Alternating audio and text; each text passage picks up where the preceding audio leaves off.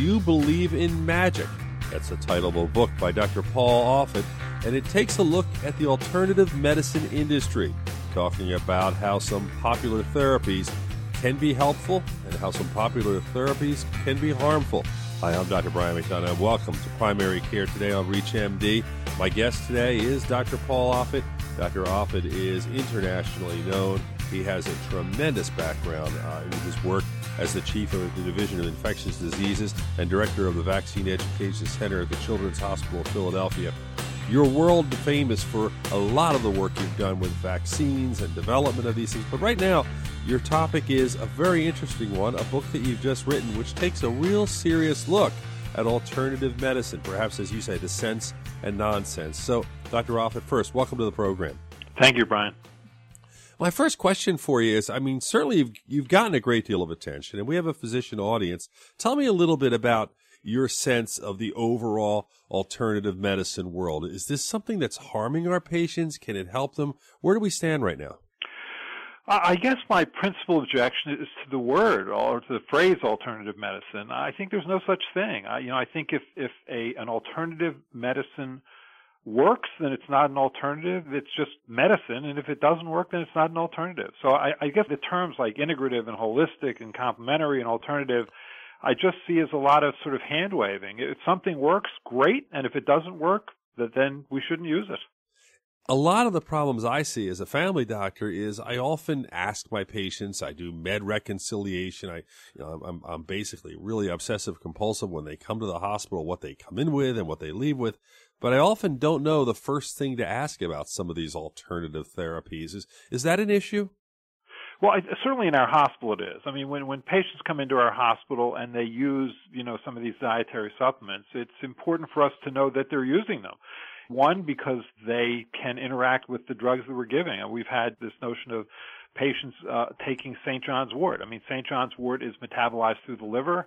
It can interfere with immunosuppressive therapy. There's, it's certainly well documented that, that patients reject their transplants or have rejected their transplants because unknown to the physician at the time, that patient was taking St. John's wort. So this is just one of many things that I think you need to be aware of. When we ask patients whether they're taking any, any other medicines, they often don't say dietary supplements because they don't consider them to be medicines when you talk to people about that concern about they don't believe it's medicines and the alternative route a lot of it has to do with regulation. Um, a law, I guess it goes back to 1994 or so about the regulation of these substances. That's exactly right. I think people don't realize this. When they look on the label of these products, which are of which there are about 54,000 on the market, they assume that what's on the label is what's in the bottle. That's not necessarily true. The Food and Drug Administration doesn't regulate this industry. If you look at the fine print on the bottle, it'll say that you know the FDA does not recognize this product for either diagnosis or testing or treatment or prevention of any disease. And it's, you know, in our hospital, we were trying to find some of these products, quality products, you know, for, for some things that people do want to use in the hospital, we had a hard time getting companies to send us something called a certificate of analysis, which is just simply a, a, sheet that says that a third party has looked at this product and that what's on the label is what in fact is what's in the bottle. It's a little scary. Uh, you know, there's I would say on a, on every week or two weeks, the FDA is pulling some of these products off the market only after they've been found to cause harm because they were inadvertently contaminated with other things. It's a problem industry. Dr. Paul Offit is our guest on primary care today. Dr. Offit has received numerous awards, including the Bill and Melinda Gates Award during the launch of their foundation's Living Proof Project for Global Health. In 2012, he received the Distinguished Medical Achievement Award from the College of Physicians of Philadelphia numerous awards. And to take this on, it had to be something very important to you because I'm sure you're probably getting a lot of pushback from many of these companies that produce these products. Yeah, that's definitely happened. I, you know, it, and from from the consumer, I think the the consumer sort of puts this industry under an untouchable halo. It's it's all natural, it's all good. You know, it's made by elves on flowering meadows. I mean, and then there's on the other hand, there's big bad pharma, and and you know, certainly it's true that pharmaceutical products can do harm, uh, and, and, in fact can do harm that can cause death. Uh, that, that's absolutely true. Chemotherapeutic products can, you know, can can critically suppress the immune system. I mean, there are allergic reactions to antibiotics. That's certainly all true. But the good news is is that you know about it. I mean, at least you know you can look on a package insert and see what the benefits are, see what the risks are, because these products have to be tasted, tested for safety and efficacy before they're put on the market. That's not true with this other industry, with the dietary supplement industry. So you often don't know whether there's any safety profile because often there isn't. You often don't have studies that prove efficacy. And frankly, when people have looked hard at, at some of these products, they find that their claims are fanciful. So it's, it's much more of a black box. And I think that makes it much more difficult for the physician who comes in contact with patients who want to use these products. Well, with so much money on the line and so many people potentially being harmed or potentially helped, why isn't there more regulation? What has the barrier been there? Why hasn't that happened? Money. It's at least a $28 billion a year industry. It's probably bigger than that. And so they have money and therefore they have influence. And they bought that influence at the congressional level to create in 1994, as you mentioned earlier, the Dietary Supplement Health and Education Act, which essentially prohibited the FDA from in any way effectively regulating this market. I mean, in the world of pharmaceutical products, you at least have to prove that your drugs are safe and effective, at least in some group of people before it's licensed, usually thousands of people before it's licensed. That's not true with this industry, even though the FDA in the early 1990s wanted to regulate it. The, the, what you see in 1994 is the so-called Dietary Supplement Health and Education Act was response by the industry using their influence in Congress to basically tell the FDA to keep their hands off. Do you think it's going to change? I mean, would a book like this and the discussion, certainly New York Times op-ed pieces, you're on this program, I mean, you're all over the country talking about this. Do you think it's going to raise enough attention?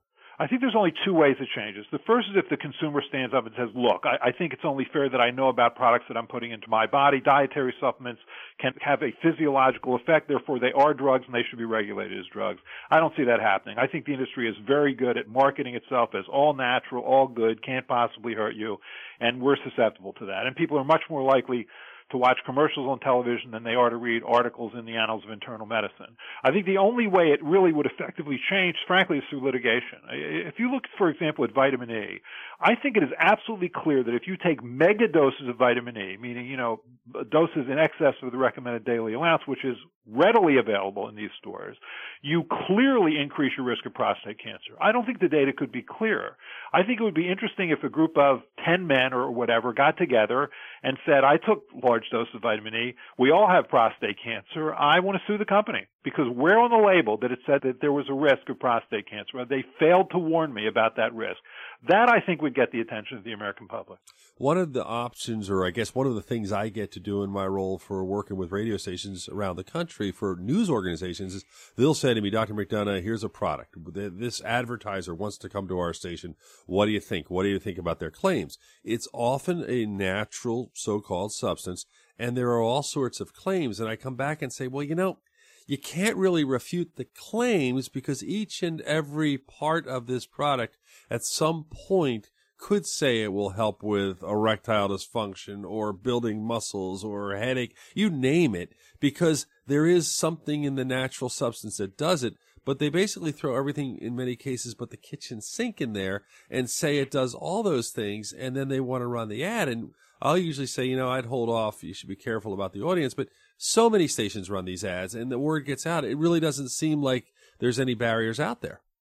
You're right, and usually they, don't make specific medical claims. It's much more of a wink and nod claim. So you know, supports joint health, supports prostate health, supports heart health. They won't say this product will shrink your prostate. That is a specific medical claim, and if you're going to make a specific medical claim, then the FDA will regulate you. So so they don't do that. It's much more of a wink and nod thing, and I think that's the danger in all this. And frankly, I don't even know what the word natural means anymore. I, I understand that it has come to be a good thing, but you know, I mean, Ebola virus is natural, so is polio, so are lice. I, I, I don't see how the word natural. I mean, in, in my world, you know, in the infectious disease world, natural infections are a bad thing. So it's lost its meaning to me. If you're just tuning in, you're listening to Primary Care Today on ReachMD. I'm your host, Dr. Brian McDonough. My guest is Dr. Paul Offit. Dr. Offit is the author of the book, Do You Believe in Magic? The Sense and Nonsense of Alternative Medicine. While we have a group of physicians listening, what are the concerning so-called natural alternative substances that are out there that you feel as physicians we should know that our patients could be potentially harming themselves with? Is it something you could summarize? I, I think physicians should know that this industry is essentially not regulated. For example, we have patients who will come into our hospital who will who will bring a bottle of selenium with them, and they'll they'll want us to give them their their child selenium while that child is in the hospital. And this, the, the the label may say 200 micrograms of selenium. That bottle could contain 40,000 micrograms of selenium per dose. You don't know, and in fact, that's been true with two recent products. I mean, there, are, there's a there's a company in in, uh, in Farmingdale, New York, recently, the so-called Purity First uh, product company, that made a vitamin C preparation as well as they make multi-mineral preparations and a, and a B complex preparation that was contaminated with two powerful anabolic steroids. Now we could have had that on our formula. It was perfectly possible. When when that was announced, we went to look to see whether or not that was a vitamin C preparation that we had on our formula that we could have given to a vulnerable population of hospitalized children.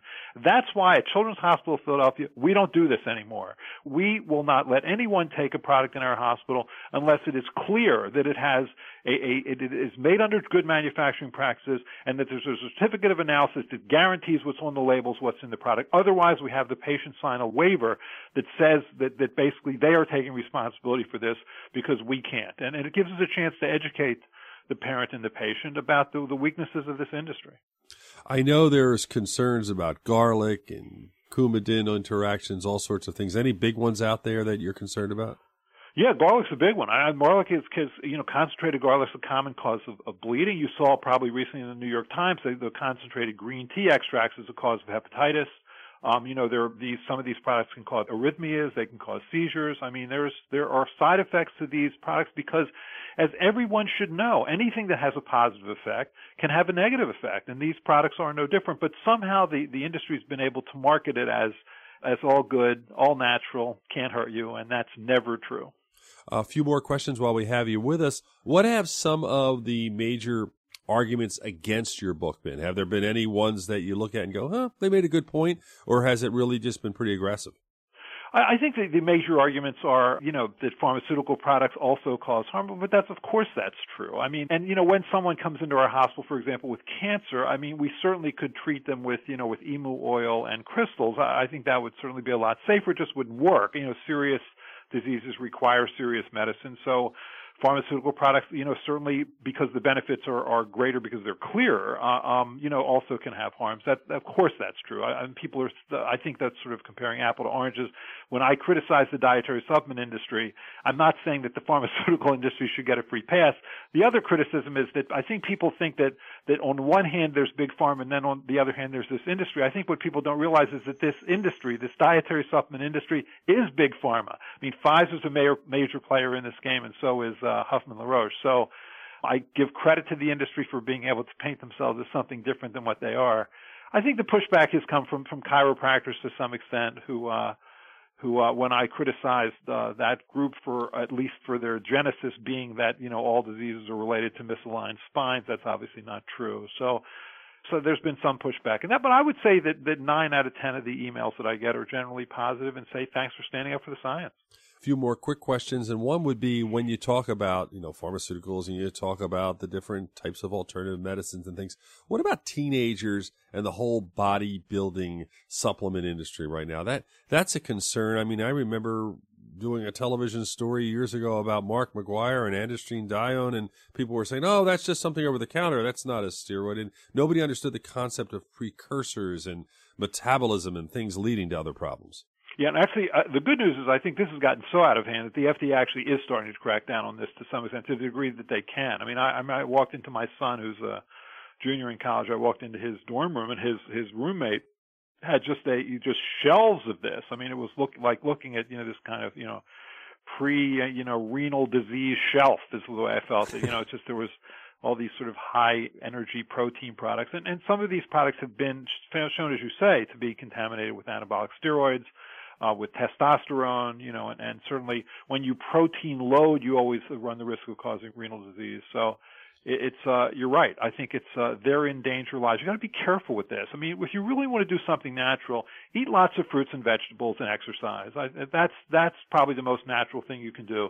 The minute you start taking these these products that are in concentrated pill form that's not a natural thing to do. It bypasses the stomach satiety level. You know people think you know i'll just pop a thousand milligrams of vitamin c. You would have to eat eight cantaloupes to, to achieve that. Maybe you're not supposed to eat eight cantaloupes at once I want to tell one funny story before we head off. Dr. Offit, if you don't know, he's published more than 140 papers. He's developed all sorts of things. And in fact, he's the co-inventor of the rotavirus vaccine, RotaTeq. And I remember years ago, you saved me on this one because I read it and about an hour before the official press release went out, I was telling everyone, be careful and learn all about rotate Q, I believe. And you, you got the word out to me. No, no, no, no. It's RotaTeq before you humiliate it nationally. And I, I do appreciate that. My pleasure. Dr. Offit, I really want to thank you for joining us. And, um, I appreciate the book you wrote. I think it, it leads to a lot of great discussions and the physicians who are listening just to make them aware be careful and understand this. I think that's an important message you got out. Thank you. This is Dr. Brian McDonough. If you missed any of this discussion, please visit reachmd.com slash primary care today to download the podcast and learn more on this series. Thanks again to Dr. Paul Offit, author of Do You Believe in Magic? The Sense and Nonsense of Alternative Medicine, for taking the time to join us. Until next time, thanks for listening.